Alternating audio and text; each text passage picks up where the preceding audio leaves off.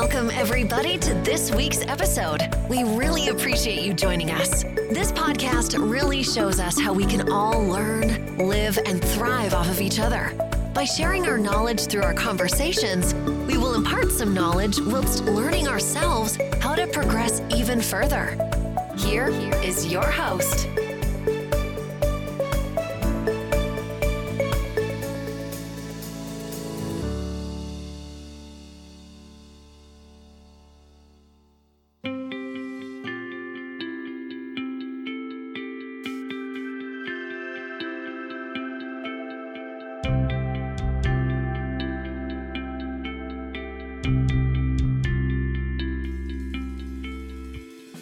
Halo semuanya, salam kenal dan sapa dari kami Bu Kita dengan host Andri dan Bipi untuk semua pecinta buku di mana pun Anda berada.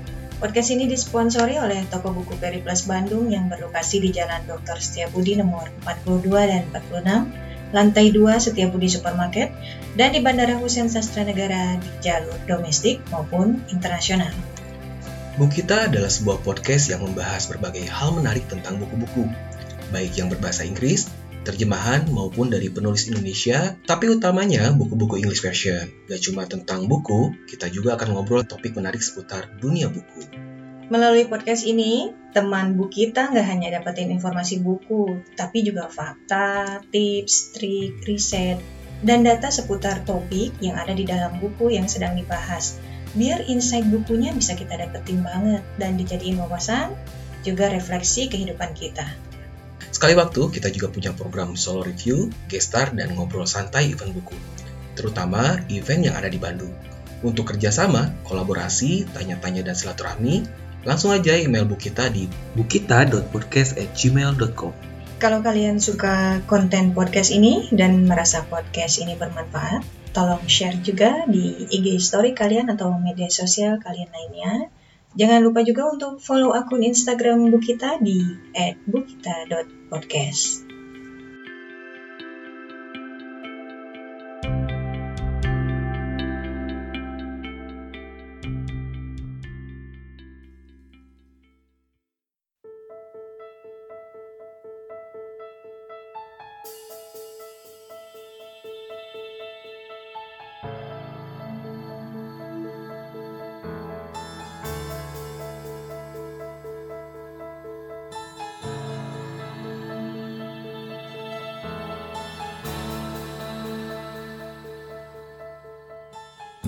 episode perdana ini, Bu kita mau ngebahas satu buku yang menarik yang menjadi urutan atas di dunia dengan penjualan mencapai lebih dari 400 ribu kopi di UK. Wow, gede banget. Mm. Ini juga berada di daftar 10 buku terlaris, teman Bu kita. Buku terlaris di Nielsen Bookscan Australia. Hmm. Kan penulisnya dari Australia. Iya, betul, betul, Eh. betul.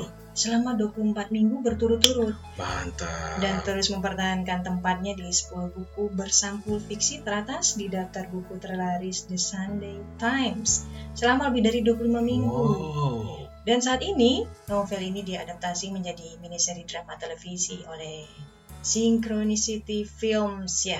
Hmm. Ah, Kak Andri sudah nonton belum? Belum. Sama ya, saya juga. Buku apa itu? Teman kita pasti sudah tahu mungkin ya. Tak salah lagi, ini dia buku The Tattooist of Auschwitz, karya Heather Moss.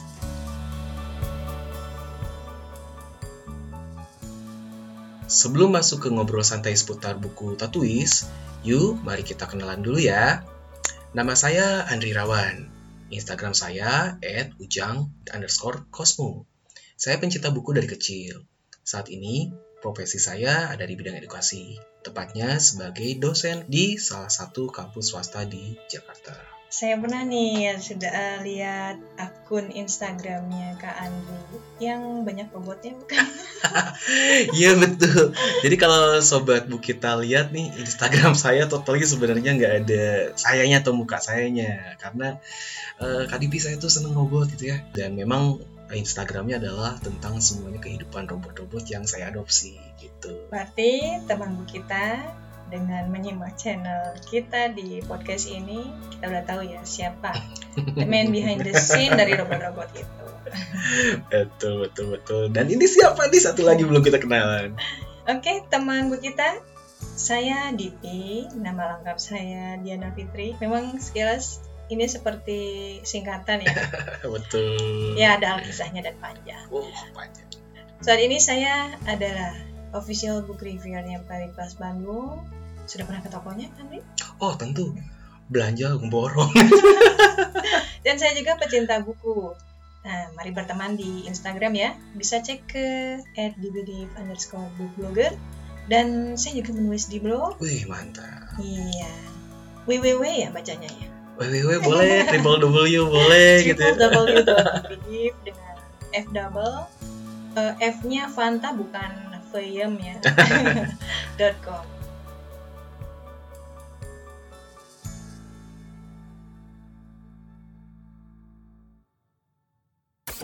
Strap yourself in because we're set up, switched on, and ready to go.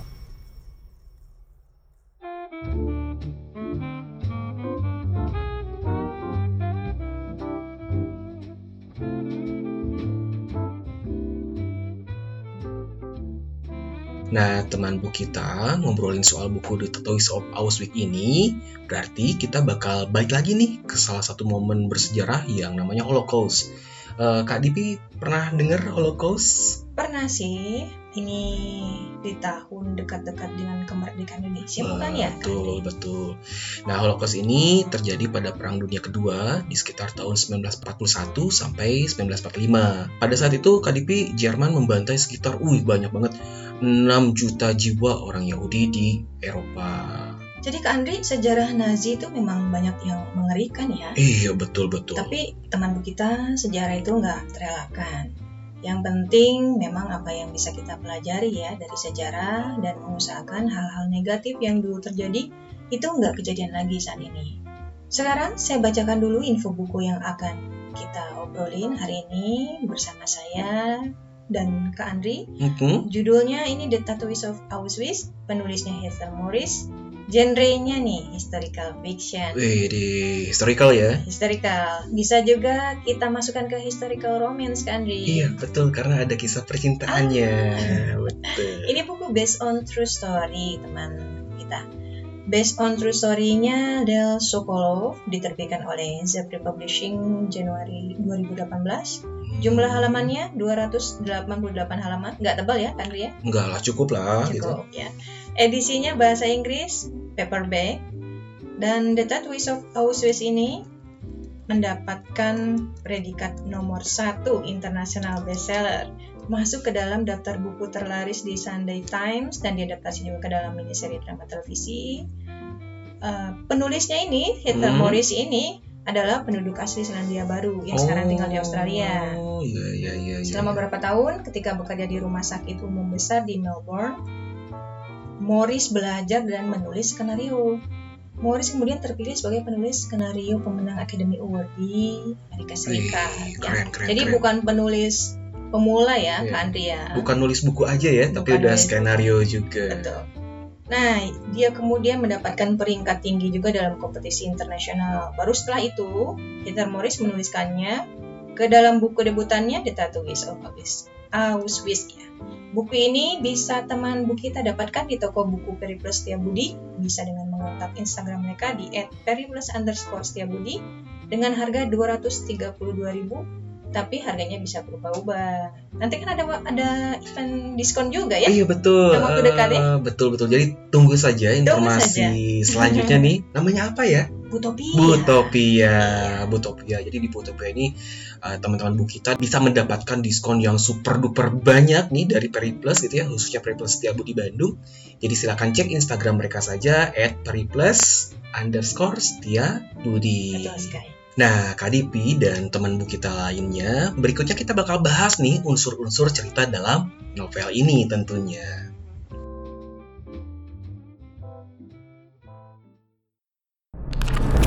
Relax and enjoy.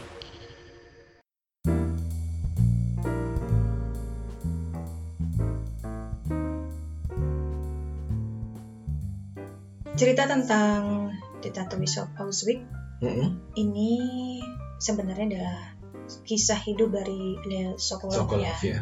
Tidak sampai akhir dari awal dia hidup Mm-mm. sampai dia meninggal tidak juga fokusnya lebih banyak ke ketika dia berada di camp konsentrasi ya. Mm-mm. Jadi Leo Sokolov ini dipekerjakan sebagai tatoeir Nah, Mm-mm. di sana tukang tato lah ya Iya betul. di camp konsentrasi di Birkenau ini. Pekerjaan ini ia dapatkan karena kemampuannya berbicara beberapa bahasa dan Asing ya? iya itu asing dan keberuntungannya saat ia dirawat oleh seorang tatoeir senior. Ingat ya? Iya betul betul. Kalau di kita itu orang yang bisa banyak bahasa itu disebutnya polyglot. Oh, polyglot. polyglot gitu ya. Iya. Nah, siapa sangka ia malah ditawari posisi yang menguntungkan tersebut. Hmm. Dengan posisi yang istimewa itu, ia Hmm. bisa menggunakan kecerdasannya untuk membentuk jaringan penyelundupan makanan. smuggler ya. Smuggler, suap, barter ya. Hmm. tapi tujuannya bagus Hmm. mulia ya untuk menjaga agar teman-temannya bisa tetap hidup. Betul.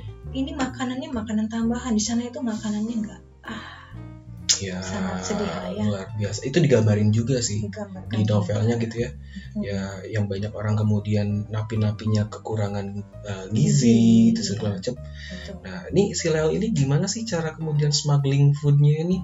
Itu Kak nanti kita bahas di episode lain, Oh, gitu. di part yang lain, Nah, Station yang lain ya. season yang lain. ya. Eh, lalu Lel ini Hmm, kan bertemu Gita nih ya betul. ya, pada Juli 1942. Hmm, Lalu jatuh cinta kan? Iya ya, si tokoh Lel ini yang Hmm. menato lengan gadis itu dan dalam pertemuan pertama itu Lel bersumpah untuk entah bagaimana selamat dari camp konsentrasi dan menikahinya. Kurang lebih sinopsis untuk buku Tatois ini seperti ini Kak Andri. Iya. Soal smuggler, smuggler itu tadi ya, Nah, Oke. dia menyelundupkan ya. Hmm, Itu kan eh, dekat dekat ke orang barter gitu kan cari tempat tertentu terus dia simpan eh, mata Ma- uang iya, itu berlian di, berlian di ini ya di apa kasur ya. bawah kasur Dipan lah ya. jadi nggak jadi dibahas di episode lain ya di part lain ya sini aja lah Sini aja. ya itu tadi sinopsisnya Hmm. untuk teman-teman kita yang belum baca dan Hmm. juga mungkin yang sudah baca ya kita mengulang bersama kali itu kan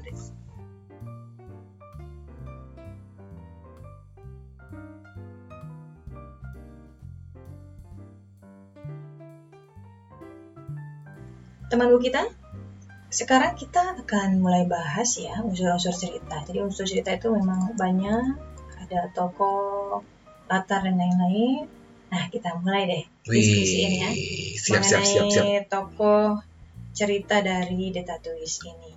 Ada Lil Sokolov, ada Gita Fulman, Chilka Klein, Dana Baretsky. Baretsky. Kak Andi masih ingat nggak? Ini kalau Gita Fulman tuh yang mana ya? Ah, Gilta, eh Gita, sorry.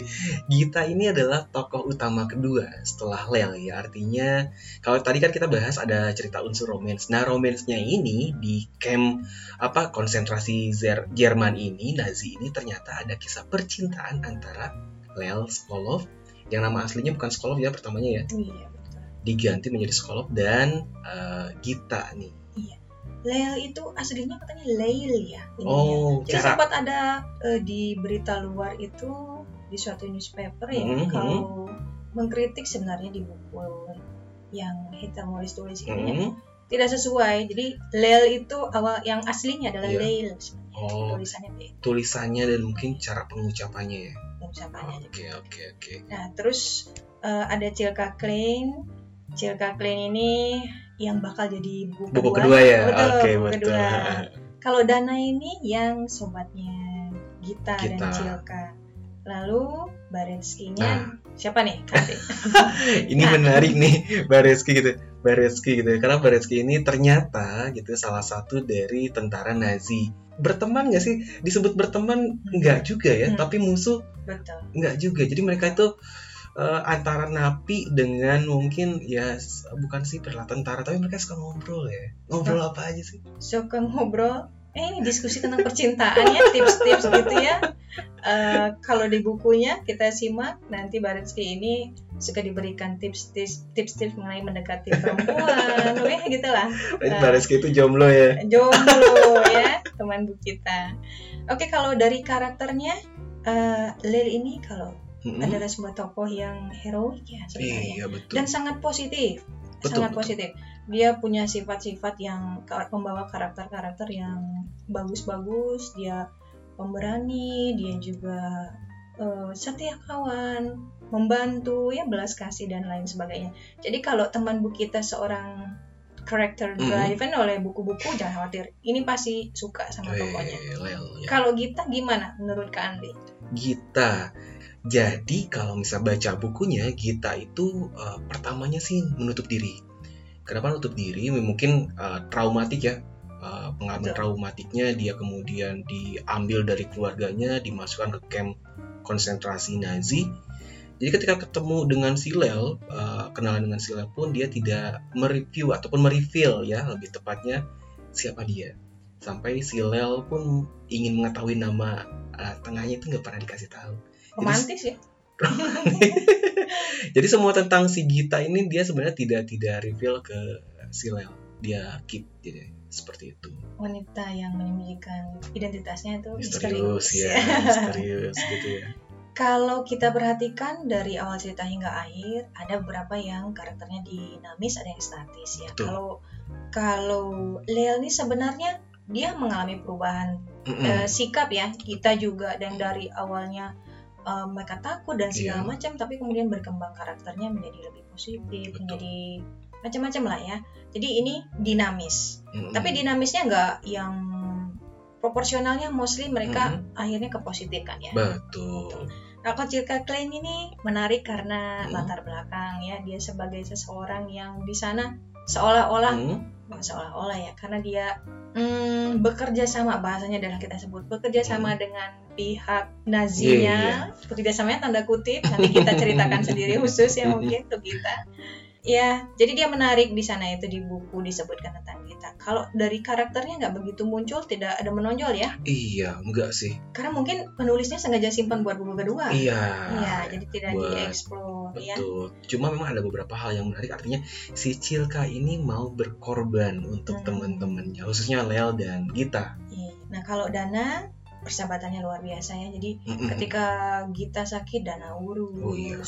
Percintaan Gita Lil dibantu juga sama Dibantu. Ditutup-tutupi juga.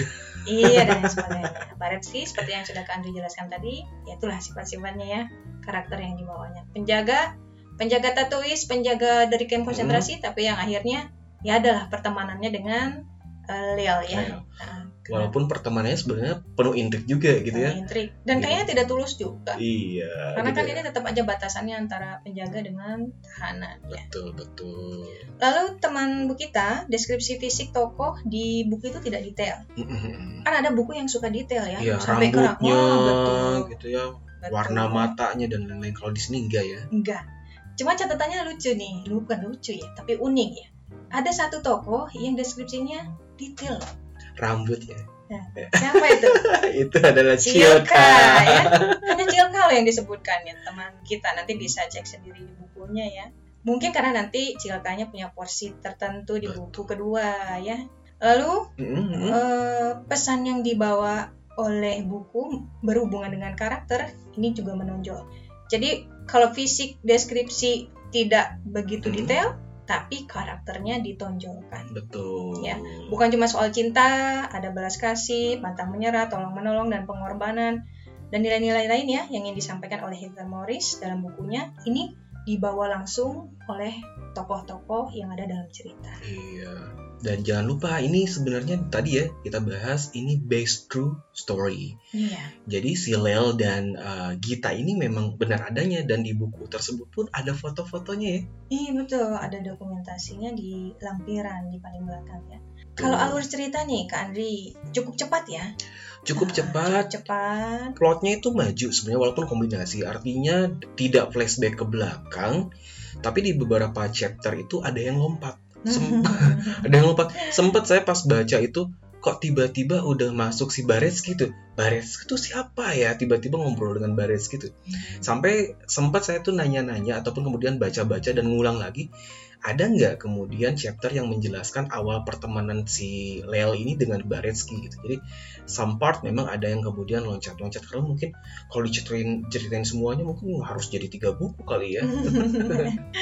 Gitu. Iya betul. Sudut pandang ceritanya orang ketiga ya. Orang Iya, ketiga. betul. Dan konfliknya kalau menurut kami ini Hmm. menarik. Cinta yang tumbuh di tempat kejam Betul. konsentrasi ya.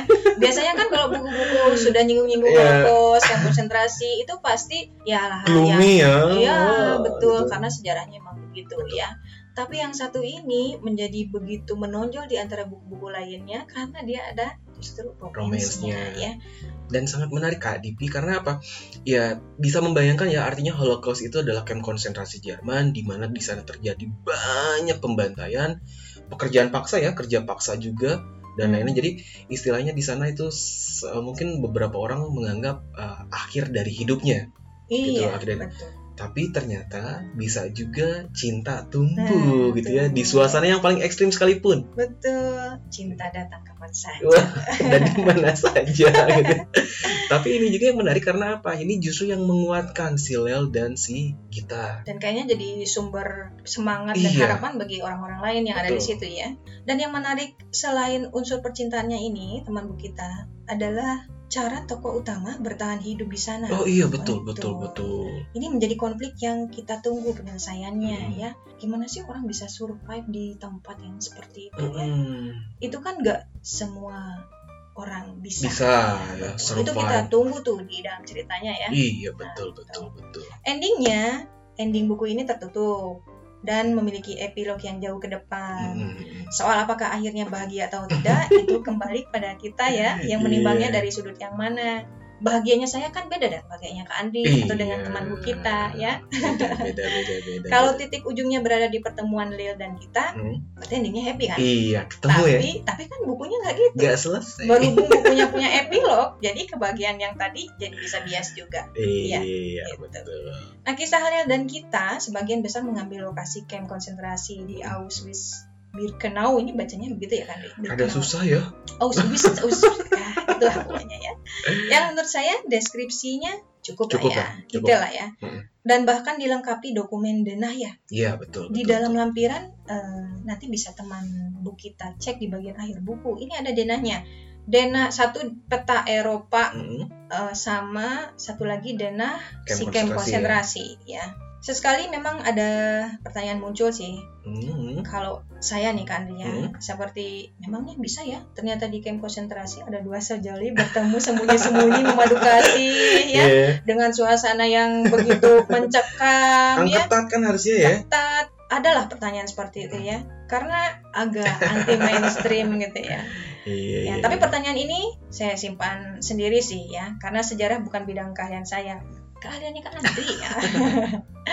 dan meski beberapa berita menyampaikan bahwa banyak sisi cerita yang Hmm. ditunggui dan tidak sesuai dengan kenyataan atau fakta sejarah, Hmm, tapi saya suka buku ini. Iya. Kan dia suka. Suka sih. Ada sihnya ya. Karena gini, ketika kemudian kita bikin project untuk membahas buku The Tattoo of Auschwitz ini gitu ya, dan kemudian Kak Dipi ngomong nih, ini bukunya sejarah. Oh, saya langsung matanya berbinar tuh. Oh, sejarah. Karena tadi yang eh, apa dijelasin oleh Kak Dipi juga, saya rada-rada freak sih soal sejarah. Nah tadinya harapannya adalah tentang ini ngebahas soal sejarah benar-benar tentang camp konsentrasi, eh, penjajahan ataupun kemudian invasi Jerman gitu ya. Tapi ternyata di camp yang mengerikan itu banyak romance. Nah, ini sempat saya, om bisa gitu ya. Tapi memang karena based by true story, oh ternyata ada yang seperti itu Kak Dipi. Ada, ada. Ya, ini ada sebuah pertanyaan yang uh, ada nggak sih mau dijawab? Tapi itu tadi benar ya. Meskipun di luar eh, kalau teman bu kita searching ini nanti ada beberapa kritikan untuk buku Hmm. ini yang mempertanyakan sejarah sejauh mana sih ya. Dan Hmm. kalau kita kembali ke buku nih Kak Andri, Hmm, di buku itu Hitler Morrisnya nggak menyebutkan dengan jelas dan detail batas mana fiksi dan non fiksi loh. Beda Oh, dengan Cilkanya loh, betul. dengan Cilkar Junior, Journey-nya ya. Jadi sepertinya penulisnya sendiri mengharapkan untuk kita mencari tahu ya Hmm. dan eh, juga disemangati lah ya untuk Hmm, hmm, hmm, mencari tahu lebih banyak dan diberikan semacam perspektif bahwa Jika ada yang tidak berkesesuaian dengan sejarah, maka baiknya mengingat kembali nih Kandri pada Hmm. betapa lemahnya sebenarnya ingatan manusia tentang detail masa lalu. betul betul Ini betul. kan diceritakan ya first hand ya dari Leo iya Sokolov dari ya. Lea Sokolov. Tapi kan sel eh, Leo Sokolovnya sendiri ketika dia interview dengan eh, Hitler Morris itu Hmm. usianya udah berapa? itu udah tua banget ya Nah, kebayangkan ingatan tahun sekian ya, betul tahun betul sekian betul itu berapa gitu. Apalagi ketika kamu konsentrasi kan uh, sangat sulit untuk mengingat hari bulan tahun Betul. sebenarnya Jadi hal-hal yang mungkin tidak begitu sesuai dengan sejarah, Hitler Morris itu seolah-olah memberikan kepada kita kembalilah perspektif masing-masing. Hmm. Itu tadi ingat bahwa ingatan sampai sejauh mana sih? Dan ini adalah histori- historical fiction, fiksi. fiksi ya fiksi dong. Jadi nggak bisa kita berharap di situ sejarah betul-betul semua sesuai ya. Hmm. Itu tadi. nah ada yang uh, menarik juga jadi ini novelnya adult ya Oh iya betul. Tapi Adult. nggak sebenarnya nggak gitu banyak kontennya ya. enggak sih enggak banyak gitu hanya beberapa part saja tapi memang sih uh, ini ada content warning artinya itu ya specialnya especially-nya adalah dibaca mungkin untuk teman-teman yang sudah tadi young adult lah ya young adult karena beberapa ceritanya ada tentang uh, sexual content. Dan itu juga saya mikir loh bisa ya di generasi Ternyata bisa ya. Ternyata bisa. ternyata bisa. Makanya sempat blur juga eh apakah ini benar? gitu ya. Yang tadi aja kan ketemu kemudian eh, apa eh, kayaknya sulit banget buat ketemu tapi ternyata bisa ya. Dan itu Lel itu pinter loh Ah, pinter eh, setting setting situasi begitu betul memanfaatkan situasi juga gitu ya gitu. dan manis ya kalau menurut saya bukan eh, percintaan yang kita ngobrolin soal konten warning aja Mm-mm.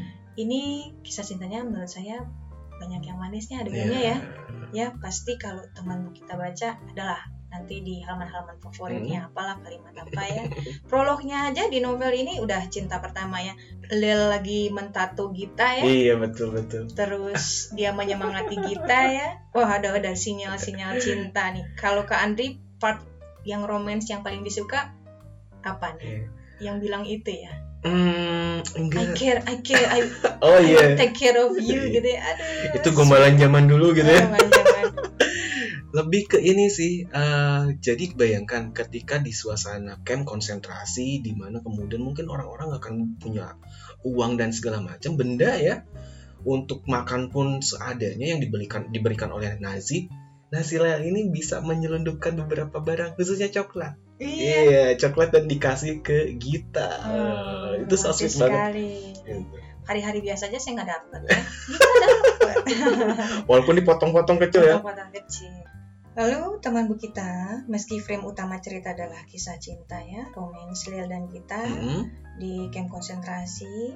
eh, romance itu kan kita kebayang manis, indah ya. Mm-mm. Ya memang memang ini tidak sepenuhnya seperti itu karena ini di camp konsentrasi, tapi kan tetap frame Mm-mm. utama kisah cinta begitu. Mm. Tapi jangan lupa karena ini di camp konsentrasi, novel ini tetap ada detail kekejamannya ya. Iya, betul. ada camp konsentrasi, ruang hukuman, gas chamber, adegan tem- tembak mati, Iya. penyiksaan fisik, kamar gas itu semua ada. Ada ada. Cuma tidak begitu Detail ditonjolkan, ya. nggak ditonjolkan ya. Jadi porsinya itu memang banyak romance dan seputar kehidupan Lea di sana.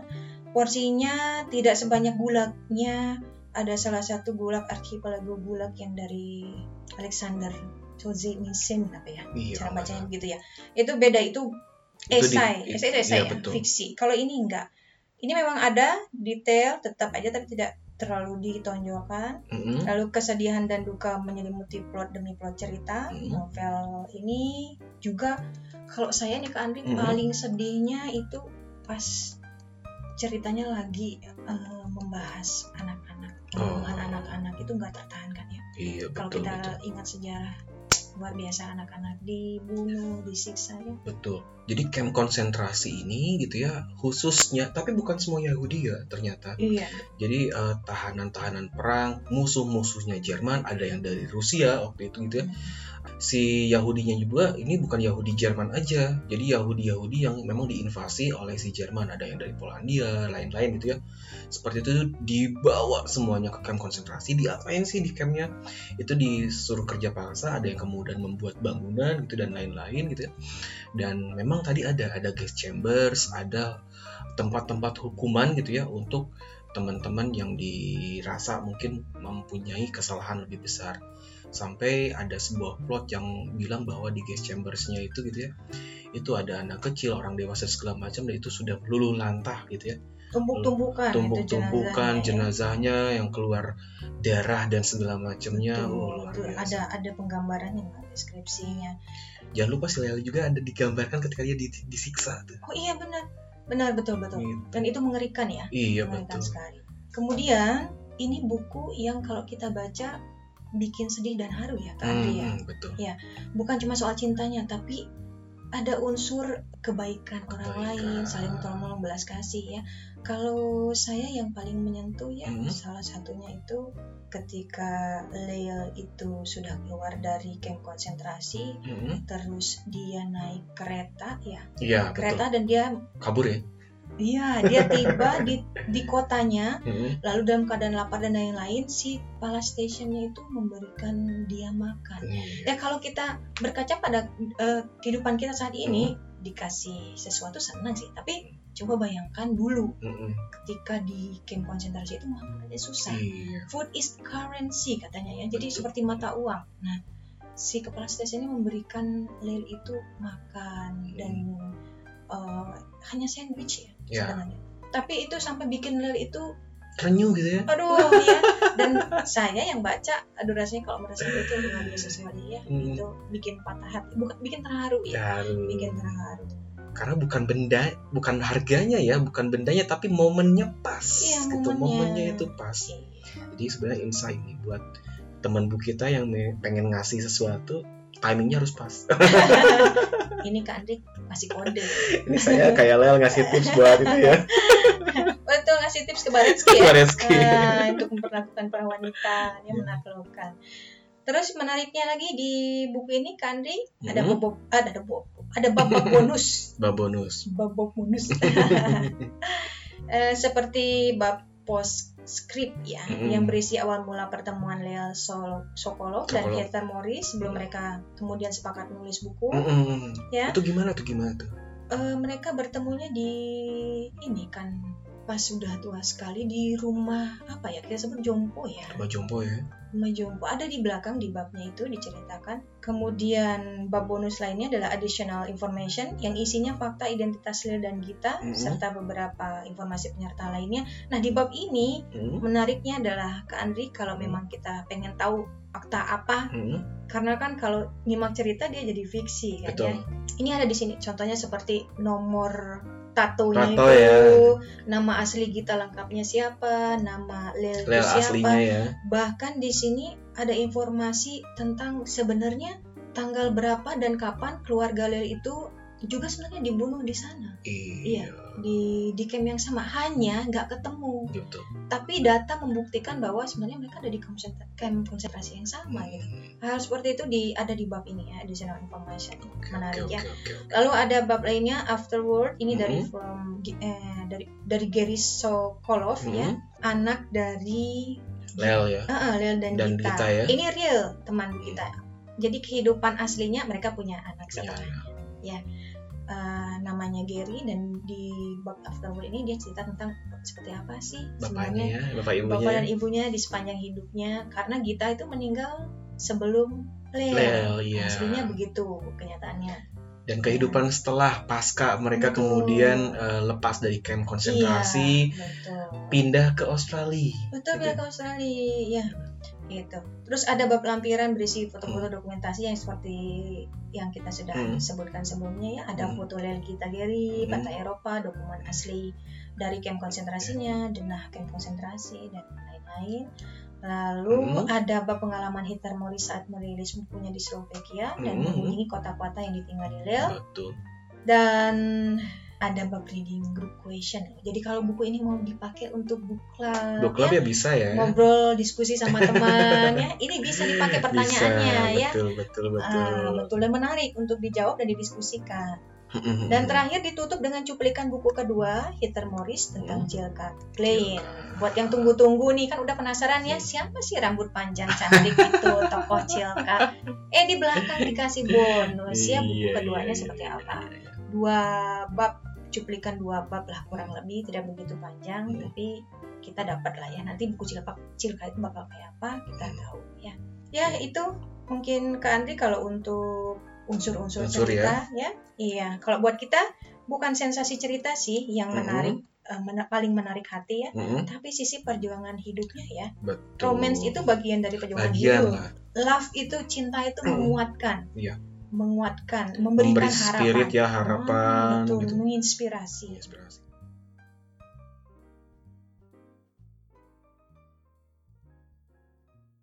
If you've enjoyed this episode, share it with your friends.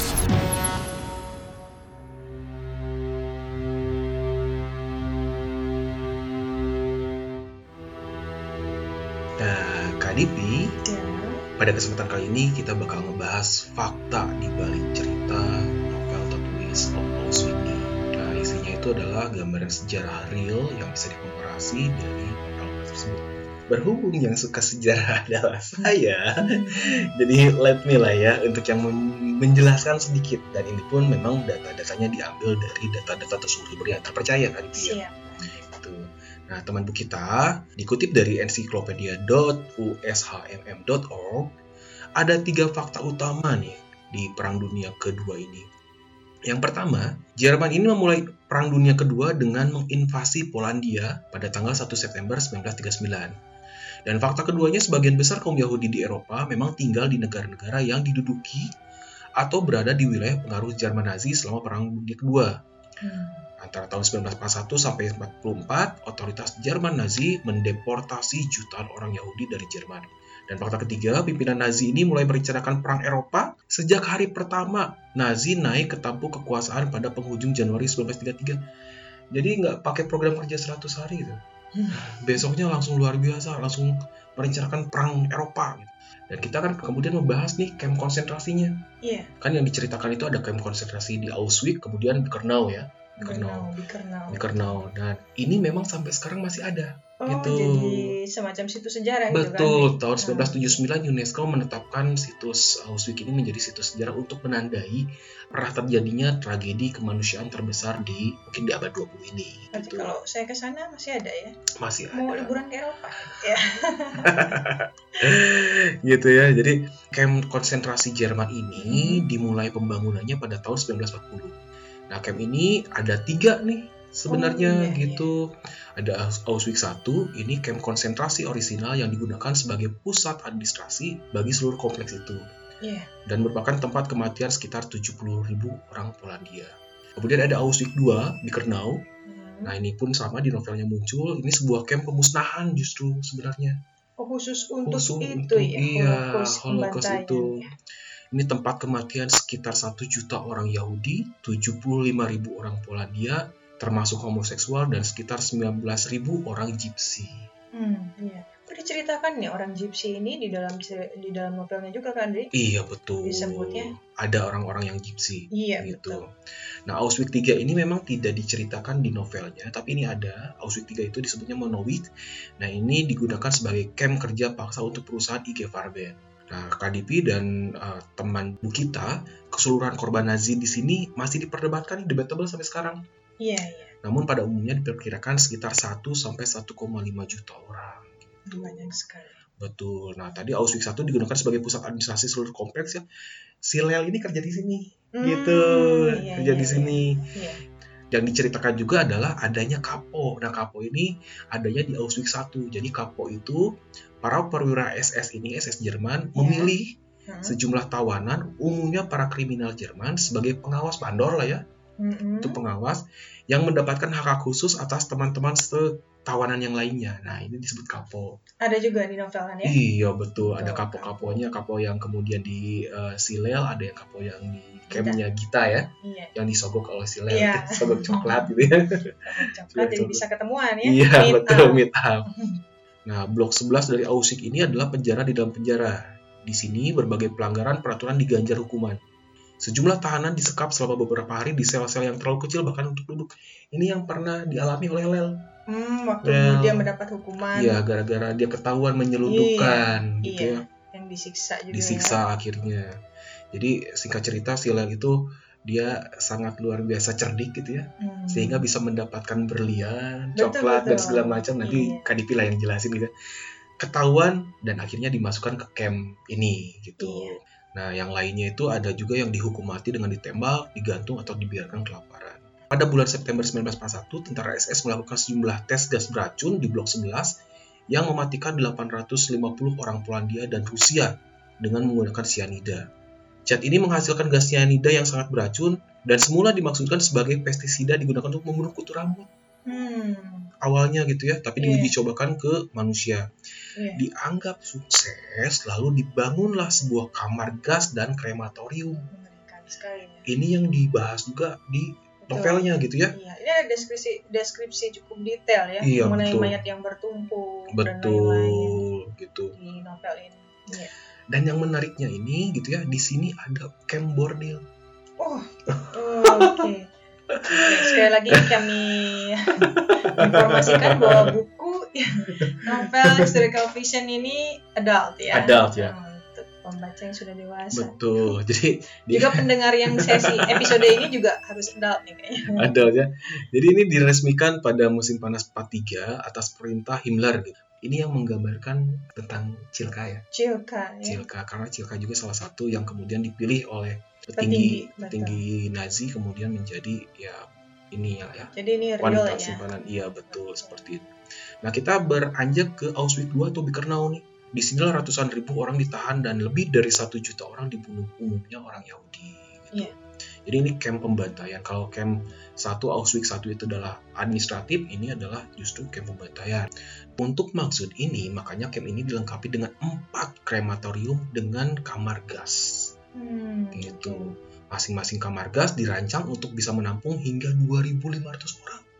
Oh besar sekali ya Besar. berarti ya. Makanya dijelaskan kan dibunuhnya itu masif, massal. Kalau yang dari novel tergambarkan sih ya nggak sampai segitu besarnya ya. Hmm, hmm, hmm, hmm. Eh, karena memang deskripsinya ya tidak ada detail angka, gitu. Iya, cuman mayat bertumpuk dan lain-lain. Cuman nggak se ternyata aslinya Hmm, sebesar, ini ya. sebesar gitu ya. Hmm. Jadi si Nazi ini ketika tawanan dibawa ke Birkenau tidak diberitahu akan ya nggak mungkin diberitahu ya Iya. akan dibunuh dan segala macam. Jadi mereka itu dibawa kemudian disuruh untuk mandi. Jadi ketika datang itu mereka dimasukkan ke sebuah ruangan. Di ruangan itu ada tempat untuk mengganti, mengganti pakaian gitu ya. Jadi di Cuman dimasalkan. betul kayak kayak pemandian massal gitu ya. Betul. Seolah-olah kan mandi dan segala macam ada showernya dan lain-lain. Ternyata yang keluarnya itu adalah gas beracun. Iya. Ini sebuah Ini sengaja disamarkan seperti ruangan mandi supaya orang tidak panik dan bisa tertib di ruangan itu juga mungkin. betul sehingga tidak menyebabkan uh, chaotic gitu ya, uh, Iya. chaos massal. Iya. Ini adalah sebuah tragedi kemanusiaan yang sangat luar biasa dan bisa menjadi pembelajaran buat kita semua. Iya, Seperti kan. itu.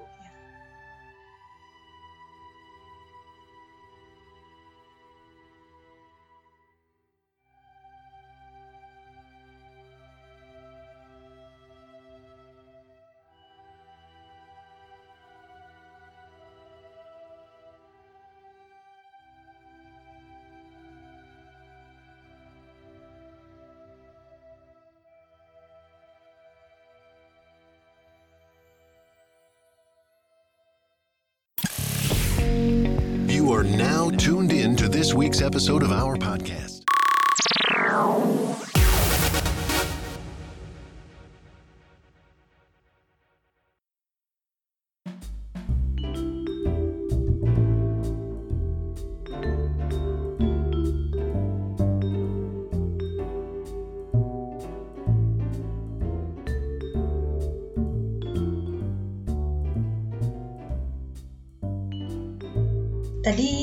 Sudah banyak share ya fakta-fakta di balik cerita nih teman bu kita. Nah, sekarang ada insight lain Hmm. di balik cerita juga nih Kak Andri. Kalau kalau tadi faktanya terus terang ya bikin ngeri, Ngeri ya. bikin ah sedih dan segala rupa. Betul. Kalau yang sedang akan saya sampaikan, saya share, kita sedang mau bahas ini agak lebih santai. Oh, oke oke oke oke. Jadi ceritanya di novel novel The Tattooist of jadi bacanya Auswick ya. Auswick. Ini mohon maaf eh, listener teman kita kalau kita salah nyebutinnya ya karena pronunciation Jerman itu sedikit sulit ya, Unik unik ya. dan kita nggak familiar Nah, sih gitu betul. aja ya. Nah, jadi kalau di dalam cerita teman bu kita, kalian Mhm. sudah baca mungkin tahu Kak Andri juga, Mm-mm. karakter Lily itu ada perubahan ya, Betul, berubah. Berubah ya. Dari awalnya dia datang pertama kali ke kamp konsentrasi Mhm. itu eh, dia takut-takut juga dan lain sebagainya. Tapi pada akhirnya kan dia bisa survive. ya. Survive. Nah, ini ada kaitannya dengan self development nih. Hmm. Andri ya, ada pengembangan karakter yang dan karakter lain dimiliki oleh Leo. Leo ya. Teman bu kita, pengembangan pribadi atau self development ini mengacu pada aktivitas-aktivitas yang meningkatkan bakat, potensi, kemampuan kerja, kesadaran, ya, Mm-mm. kemampuan seorang untuk mewujudkan impian dan menciptakan bahkan kekayaan nih Kandi. Wih. Ya singkatnya itulah sih yang kita lakukan untuk meningkatkan diri dan prospek kita dalam hidup itu namanya self development. Development. Nah ini Lil juga mengalami itu nih Kandi di sana. Walaupun terpaksa oleh kondisi ya. Betul, terpaksa oleh kondisi. Jadi kalau kita berkaca pada kehidupan kita yang saat ini yang Mm-mm. kita harus bersyukur ya, Betul. sudah tidak di zaman seperti itu. Mm-mm. Kalau Lel saja bisa seperti itu, apalagi kita ya. Iya, betul Mengapa sih penting untuk mengembangkan diri? Mm-mm. Ini ada beberapa poinnya ya. Oke, oke, Kenapa oke. dia bisa penting? Yang pertama, Yang pertama, dengan mengembangkan diri, mm-mm. kita akan tahu sadar akan kelemahan kita kan di Hmm. Karena kadang-kadang tampak seolah-olah ya ada orang yang tidak menyadari kelemahan mereka. Jangan bilang orang lain, saya sendiri juga begitu ya. Kita nggak sadar, Iya, kita iya, kehilangan rasa percaya diri atau apa. Mm-mm. Tapi dengan pengembangan diri itu kita Hmm. jadi tahu, Hmm. aware ya. Nah, ini tidak terjadi dengan orang-orang yang telah bekerja keras untuk Hmm. mengembangkan diri. Hmm. Kalau dalam situasi yang apa tadi penuh tekanan Iya. dan lain-lain, kita juga dalam kondisi yang seperti ini bisa ya. Oke, oke. Lalu penting juga mengembangkan diri ini Hmm. adalah melatih untuk mengenal diri sendiri. Oke. Iya, jika kita mengenal diri kita dengan baik, kita Hmm. akan tahu apa yang bisa buat kita bahagia. Jadi ujungnya kebahagiaan nih. Semua orang hidup Happiness ingin bahagia. Betul, tujuannya adalah bahagia ya. Pursuit of happiness ya. Nah, itu iya, kayak kayak buku dan film Betul, juga tuh. Iya. Kekayaan itu belum tentu mendatangkan kebahagiaan, Hmm. eh, tapi butuh uang juga ya nggak ya? Kita realistis. ya, itulah ya. Yang ketiga, penting untuk mengembangkan diri adalah untuk membantu diri kita sendiri menetapkan karir dan tujuan hidup. Ya, Hmm, betul, ini kita betul. cerminkan pada kehidupan kita saat ini, kan, Hmm. ya. Karir dan tujuan, Tujuan hidup. Ya. Teman hidup. bu kita yang sedang dengar podcast kita, tentu ada juga yang sedang yang sudah masuk ke episode kehidupan berkarir ya. Betul. Jadi pengembangan diri ini penting untuk mengembangkan diri. Tujuan hidup apa lagi ya? Tujuan Sekarang hidup apa lagi? sekarang kita ketika apa recording ini di bulan Februari. Jadi harusnya resolusi udah Oh ya, mantap dong ya. sudah Itu mantap. tujuan tujuan tahun 2020 ngapain aja gitu ya. Eh, meskipun nggak tahu pelaksanaannya nih. Mudah-mudahan tapi lah ya konsisten, istiqomah dan sukses di akhir tahun. Betul, betul, betul, betul. Dan yang terakhir Hmm. dengan pengembangan diri, hubungan kita akan meningkat. Pengembangan Hmm. diri ini harus benar-benar dilihat dari proses umur hidup. Jadi Oh, bukan bukan eh, sesuatu yang langsung jadi Iya, instan. Pengembangan diri itu harus dilakukan seumur hidup. long life Gitu. learning ya. Betul. Kita harus selalu memiliki tujuan baru, hal-hal yang dinantikan, pengalaman baru yang Hmm. kita inginkan, ya. Semua hal ini menjadikan kita orang Hmm. yang lebih bulat. Ah, bulat ini maksudnya lebih bertujuan hidup, lebih Hmm. sukses, lebih bahagia. Hmm. Itu pentingnya pengembangan diri. Ya, Iya. seperti yang dilakukan oleh Lel Ya. tadi di dalam cerita. Ini eh, kita risetkan dari sebuah situs speakthebrain.com. Teman-teman nanti bisa kunjungi sendiri nanti ya. Hmm. Ini satu situs yang memang banyak membahas hal-hal seputar pengembangan diri. Ya. self developmentnya. Ya. Dan yang menarik tadi adalah ketika kemudian tujuannya sudah tercapai, buat lagi start untuk tujuan yang baru. Jadi ketika finish tuh nggak selesai. Betul. Itu tujuannya makanya The Infinite Games dari Simon Sinek yang terbaru bukunya bisa didapatkan ngasih di, clue ya. Ah, bisa didapatkan di Peri Peri Plus Plus. tentunya. kemudian Kak Andi Hmm, mungkin ingat juga nih teman buku kita hmm. ada kualitas tertentu yang dimiliki oleh tokoh Lily ini yang Hmm. membuatnya diperlakukan berbeda Oh iya, novel betul. ya Betul betul betul. kalau tawanan tawanan lain eh akhirnya dibunuh, Dibunuh. ya dibantai seperti tadi yang Val tadi sampaikan. Makanannya terbatas ya. Betul, ada yang diseleksi kan ya. Iya. Nah, Lel ini termasuk yang terseleksi dan dia diperlakukan be- berbeda, itu ada kualitasnya. Oh. Mengapa dia bisa begitu? Yang pertama karena Lel ini bisa berbahasa beberapa Iya, beberapa negara. Betul, betul. Ada dia bisa Slovakia, bisa Prancis, Hmm. Rusia, ya yang paling penting tuh ya, Hmm. Jerman. Hmm.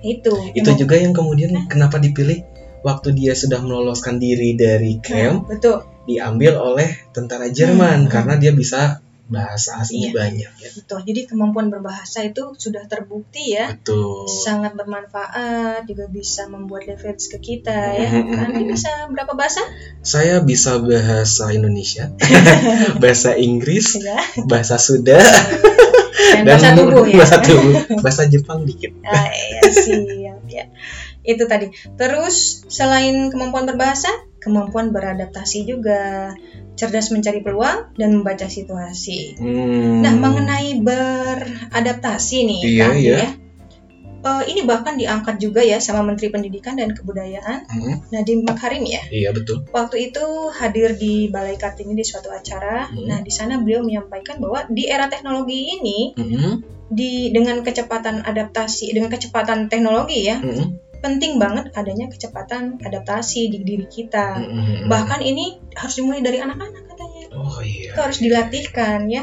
Kita juga harus membekali mereka dengan karakter, pengetahuan dan keterampilan yang paling dibutuhkan pada era sekarang dan Hmm, masa depan ya dibutuhkan kemampuan adaptasi dan keterbukaan untuk fokus menghadapi tantangan untuk memanfaatkan teknologi yang memberi perubahan dalam kehidupan masyarakat luas. Ini diungkapkan sama Profesor Heri Utomo dan Profesor Ida Winifrida dari Louisiana State University dalam ada General Lecture Universitas ya.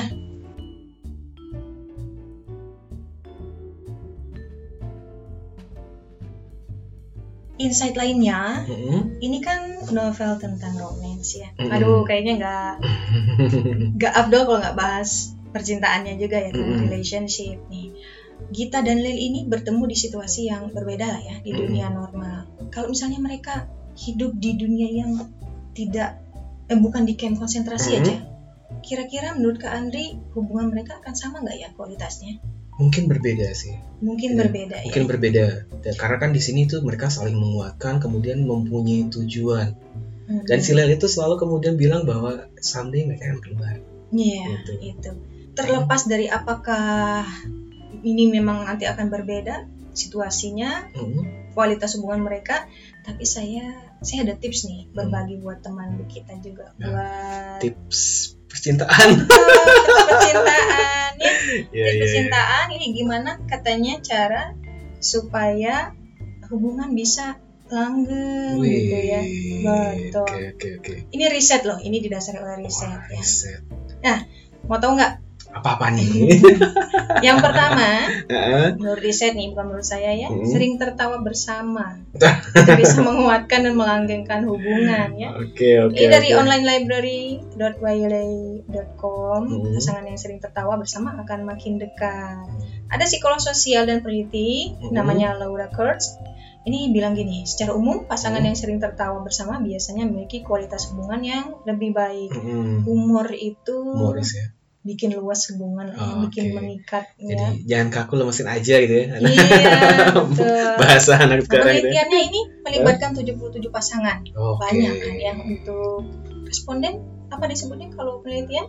Itu ya responden lah. Nggak, kalau 77 ya berarti ke semuanya ya. Kita nggak pakai sampel ya. Iya. Itu berarti populasinya 77. Betul. Nah, ini eh, 77 pasangan ini direkam untuk menceritakan Hmm. kembali kisah pertama kali mereka bertemu, Hmm. lalu diakhiri dengan survei kedekatan dan kecocokan. Mm-mm. Lalu ada analisis video pasangan, frekuensi Hmm. lama tawa mereka ya, Oh, durasi ya? ketawa ya. Sampai dianalisis ya. Kemudian Oke. dicari dan ditemukan korelasi antara kualitas tawa dan skor tinggi pada survei kecocokan. Serius Oke. di penelitiannya. Mantap ya. Nah, selain itu peneliti juga menemukan bahwa wanita lebih banyak tertawa daripada pria. Oh gitu Eh, ya. tetapi, ini ada tetapi, Oke. tetapi tawa pria lebih menular. Eh, bukan penyakit aja yang menular gitu ya. Tertawa juga menular ya. Jangan hanya corona ya. Nah, yang kedua, Mm-mm. tipsnya ya untuk Mm-mm. melanggengkan hubungan pasangan ini Mm-mm. melakukan kebaikan tanpa diminta. Oh, Oke. Eh, taking not for granted Iya, ini bukan bukan for granted ya Iya, kebalikannya, tapi ini tulus. tulus seperti sepasang sepatu Sepatu. Kenapa sepatu tulus? iya sepatu saya nomor 37 Oh gitu. Itu sinyal ya. Iya. Jadi ada sebuah penelitian yang dipublikasikan di Hmm. jurnal Emotion menyebutkan bahwa Hmm. melakukan berbagai kebaikan untuk pasangan bisa meningkatkan keharmonisan rumah tangga atau pasangan. Penelitiannya ini 175 pengantin baru. Uh, pengantin baru ya. Ya, dengan rata-rata usia perkawinan baru 7 bulan. Wih, tujuh bulan. Selama dua minggu, partisipan, eh, partisipan diminta untuk memperhatikan perilaku di mana pasangan Hmm. buat keputusan tanpa diminta untuk memenuhi kebutuhannya dalam sambil mencatat kondisi emosi hariannya. Nah, Hmm. hasilnya ini Hmm. ditemukan bahwa pasangan yang melakukan kebaikan-kebaikan tanpa diminta memiliki kondisi emosi yang positif. Hmm. Bahkan yang melakukan kebaikan bisa merasa 45% lebih bahagia Hmm. daripada yang mendapat kebaikan. Ih, memberi itu memberikan kebahagiaan loh. give and take ya, bukan take and give Iya. ya. Ini kayak sebuah buku saya lupa give and take itu karangan siapa ya? Ada tuh. Bisa dibeli di Plaza Bandung. Nah, memberi ternyata bisa lebih membahagiakan. Itu tadi kuncinya. Mhm. Ini sama kayak Lil ngasih coklat ke Betul. kita. Ke kita, kemudian ke anak-anak ya. ke anak-anak. Ke dan ke tawaran yang lain. Iya. Jadi selain ini memang sangat luar biasa empati dan simpati ketika di sana sangat sulit gitu ya. Mm-mm. Dia masih mau berbagi, gak dikip sendiri betul. gitu. Tips yang ketiga Mhm. masih untuk meng- mengeratkan dan supaya hubungan jadi langgeng. Hmm. Ini rutin berhubungan intim. Ah, ini Waduh, buat yang sudah menikah nih. ya. Khusus ya, khusus ya. khusus, Oke. Menurut sebuah penelitian dari Society for Personality and Social Psychology, seperti yang dikutip dari ScienceDaily.com, pasangan yang berhubungan intim minimal satu kali seminggu lebih bahagia daripada pasangan yang jarang berhubungan intim. Tapi bukan berarti pasangan yang melakukan hubungan intim setiap hari juga bakal lebih bahagia. Mm-mm. Ya ini relatif lah ya berarti. Iya. ya. Kemudian poin keempat dan yang terakhir ya, Mm-mm. Jadwalkan kencan rutin katanya. Oh, walaupun sudah menikah ya. Iya, Nah. pacaran tetap lanjut. Penelitian yang satu ini juga menarik nih teman kita. Mm-mm. Dikutip dari journals.sagepub.com Mm-mm. ada sebuah penelitian nih, Kandri. Mm-mm. Surveinya lebih dari 500 orang. Banyak. Kalau tadi 77 ini berapa ya? lagi ya. Ini 500 orang. Tapi 77 pasangan kali dua berapa? 140, Banyak juga ya. 184. Nah, kalau yang ini surveinya 500 orang, usianya 18 sampai 92 tahun. Mm-mm. range usianya seperti itu. Hasil surveinya menyebutkan bahwa menjadwalkan kencan rutin bisa memberi dampak positif yang cukup signifikan untuk hubungan jangka panjang. Oke. Ya. Jadi ada berapa tadi? Empat. Empat. Satu, sering tertawa bersama. Dua, melakukan kebaikan tanpa diminta. Oke. Tiga, rutin berhubungan intim. Catatan untuk yang sudah menikah. Dan yang keempat, menjadwalkan kencan rutin. Itu ya tipsnya. Balik lagi tadi ke Mm-mm. topik diskusi insight-nya Mm-mm. yang untuk novel of Oswick ya. Iya. Itu Mm-mm. terakhir nih Kak Andri, saya cuma mau bahas satu lagi. Mm-mm. Buku ini mengubah perspektifmu nggak tentang Holocaust dan perang? Iya. Jadi eh, yang kita pelajari mungkin ya dari sejarah ketika zaman SMA, kemudian eh, dari yang seperti yang sudah kita tahu dan umumnya diketahui, itu kan Holocaust itu sangat luar biasa menyeramkan, itu ya sangat luar biasa merusak dan segala macam. Ada pembantaian ras-ras tertentu. gitu. Jadi eh, sebuah pembantaian massal dikarenakan rasial dan segala macam. Jadi sangat gloomy, sangat mengerikan dan segala macam. Nah, ketika saya baca buku ini, yang pertama sih memang eh, ya kalau dibilang novel sejarah, novel sejarah walaupun sejarahnya dikemas dalam romance dan eh, tidak terlalu banyak detail sejarah karena ini mungkin si pengarang ingin memperlihatkan sisi yang lain Ya. dan ini pun memperlihatkan ke saya bahwa di camp konsentrasi yang sangat luar biasa ketat yang di sana kemudian bau kematian itu sangat dekat ternyata sisi-sisi humanis dari seseorang itu masih banyak ada Betul, betul. saya mengiranya ketika kemudian orang-orang di camp konsentrasi sudah yang namanya kemudian karena hidup mati orang-orang sangat self-centris gitu ya egois Iya, mementingkan hidup sendiri dan segala macam ternyata ada ya. ada sisi Ada ya. humanisnya empati simpatinya terbentuk Iya, ini mengubah kita, Hmm. mengubah perspektif kita terta- terhadap perang, Holocaust dan kamp konsentrasi. betul Ya, itu. Thanks for tuning into our podcast. We love having you here, and it's our mission to bring you all the latest and greatest tips, skills, and know how to make you the best that you can be.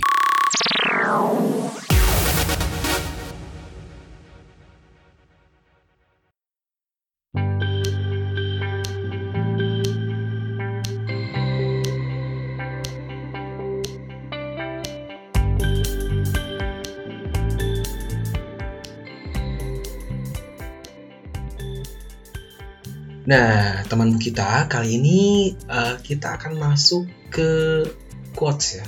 Quotes. Quotes. Tanpa Jadi quotes kurang manis. nih. kurang manis gitu ya. Jadi uh, kira-kira dalam buku The Tattoos of Auschwitz ini quotes apa ya sih yang menarik buat KDP gitu ya. Sehingga bisa di-sharing ke teman-teman kita. Banyak sih sebenarnya yang Hmm. Bisa dikutip dari buku, Hmm. tapi favorit saya yang ini nih, Andri. Hmm, yang mana nih? If you wake up in the morning, Hmm. it is a good day. Wih, Jadi kalau menurut saya ini ini dari kata-kata Leo ya. ya. Mm-mm. Hmm. Mengajarkan kita simpelnya adalah bersyukur deh. Ya, Hmm. kita bisa bangun, tidur Hmm. pagi hari. Itu udah hari yang bagus sebenarnya. Hmm. Karena berkaca dari kehidupan mereka Hmm. waktu itu Bayangnya Iya. wake up in the good morning tuh berarti mereka masih hidup gitu ya. Iya, betul gitu. Dan buat saya pribadi mengingat itu semua, ya kalau saya di kehidupan saya, aduh, ini saya harus banyak banyak bersyukur. Bersyukur ya. Ya, itu. Kalau Kandi gitu. bagaimana? Oke, kalau saya sih ada quotes yang di, dikatakan oleh temannya si Lel, Yakub. Hmm. Jadi nanti ada satu cerita di mana ada seorang tawanan baru dengan Badan badan yang besar ya. Iya, saya ingat. Saya Itu ya namanya Yakub dan sama si Lel itu justru ketika datang ditato eh, diajak ya. Kasih diajak. makan. Nah, dikasih makan, diajak ke Iya. baraknya dikasih makan. Seperti itu. Karena dalam kondisi datang tuh dalam dia bilang saya lapar sekali. Ya, betul. Nah, si Yakub ini, sila pernah, pernah bilang suatu saat kamu akan mendapatkan pekerjaan yang pas gitu ya. Hmm. Mengingat uh, tubuhnya yang luar biasa. Udah udah itu gak ketemu lagi tuh. Hmm. Dan ketemu lagi itu ketika si Lelnya itu ketahuan smuggling food, berlian dan segala macam dimasukkan ke dikenal Iya. gitu ya. Dan Di sel khusus. ya di sel khusus dan ternyata ketika diinterogasi yang menyiksanya itu adalah Yakub. Hmm. Kakak spoiler. salah ya saya ya? Oh salah ya? Salah salah sorry sorry sorry. ya teman kita. Nah. Satu saja. Nah, ya kebanyakan spoilers gue. Keasikan soalnya ya. Terus? Nah, quotes-nya ini adalah ketika dia kemudian eh, apa menyiksa si Lel, dia bilang, "If I must kill one Jew to save ten others, then I will."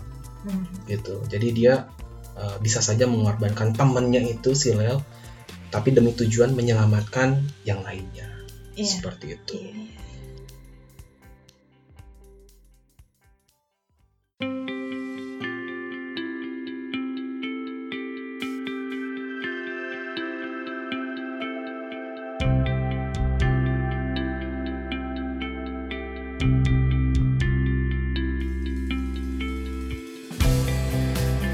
Oke teman bu kita, nah kita udah sampai ke session terakhir nih di acara review kita untuk buku ataupun novel The Tattoos of, of Auschwitz. So kita akan say thank you nih, Iya. say terima thank kasih you, banyak. terima kasih banyak ke siapa aja, Teh Dipi atau Kak Dipi? Ke pendengar podcast kita ya, yang pasti ya, yang Hmm. sudah ny- udah nyimak dari awal, sudah gabung dari awal. Iya. Jangan lupa ini bisa didengarkan di mana saja kan? Oke, nah teman kita, podcast bu kita ini bisa didengarkan di Spotify, juga kemudian di Anchor dan di Castbox serta Google Podcast. Dan menyusul mungkin nanti di iTunes ya. Nah, di iTunes seperti itu dan uh, kita juga pengen say thank you nih pada sponsor kita Ferry Plus Bandung kita Setia Budi gitu ya dan Husen ya. Husen ya. Husen. Yang telah mensupport kita especially untuk kemudian membagikan uh, konten-konten ya buku-buku dalam bahasa Inggris untuk kita review Iya, Gitu. semoga tadi juga eh, bisa jadi manfaat yang insight-nya ya. iya betul betul betul menginspirasi teman bu Mm-mm. kita dan juga untuk kami tentunya ya. iya Iya. Dan last but not least jangan lupa juga follow ini ya selain follow kemudian uh, podcast kita untuk di listen kemudian IG kita nih di mana nih Di bukita.podcast. podcast dong. Ya, iya seperti itu so this is the end of our episode ya episode perdana kita Iya, tapi Hmm. nanti kan ada lagi ya. betul jadi uh, walaupun kemudian ini kita selesai nih bukan berarti kemudian podcast kita selesai ya Iya. bakal ada episode-episode yang lain kita akan bahas banyak sekali novel-novel dalam bahasa Inggris especially ya novel mungkin kan buku ya Buku. Buku ya. Karena kan ada non fiksi juga. Betul, betul. So, nantikan terus kemudian episode-episode di buku kita Hmm. dan kayaknya aduh sedih banget nih harus selesai nih. So, um, this is the end of our episode for today, gitu ya. Dan quotes buku kita apa nih? Bu kita Buku, Buku untuk kita. Bye bye. Bye.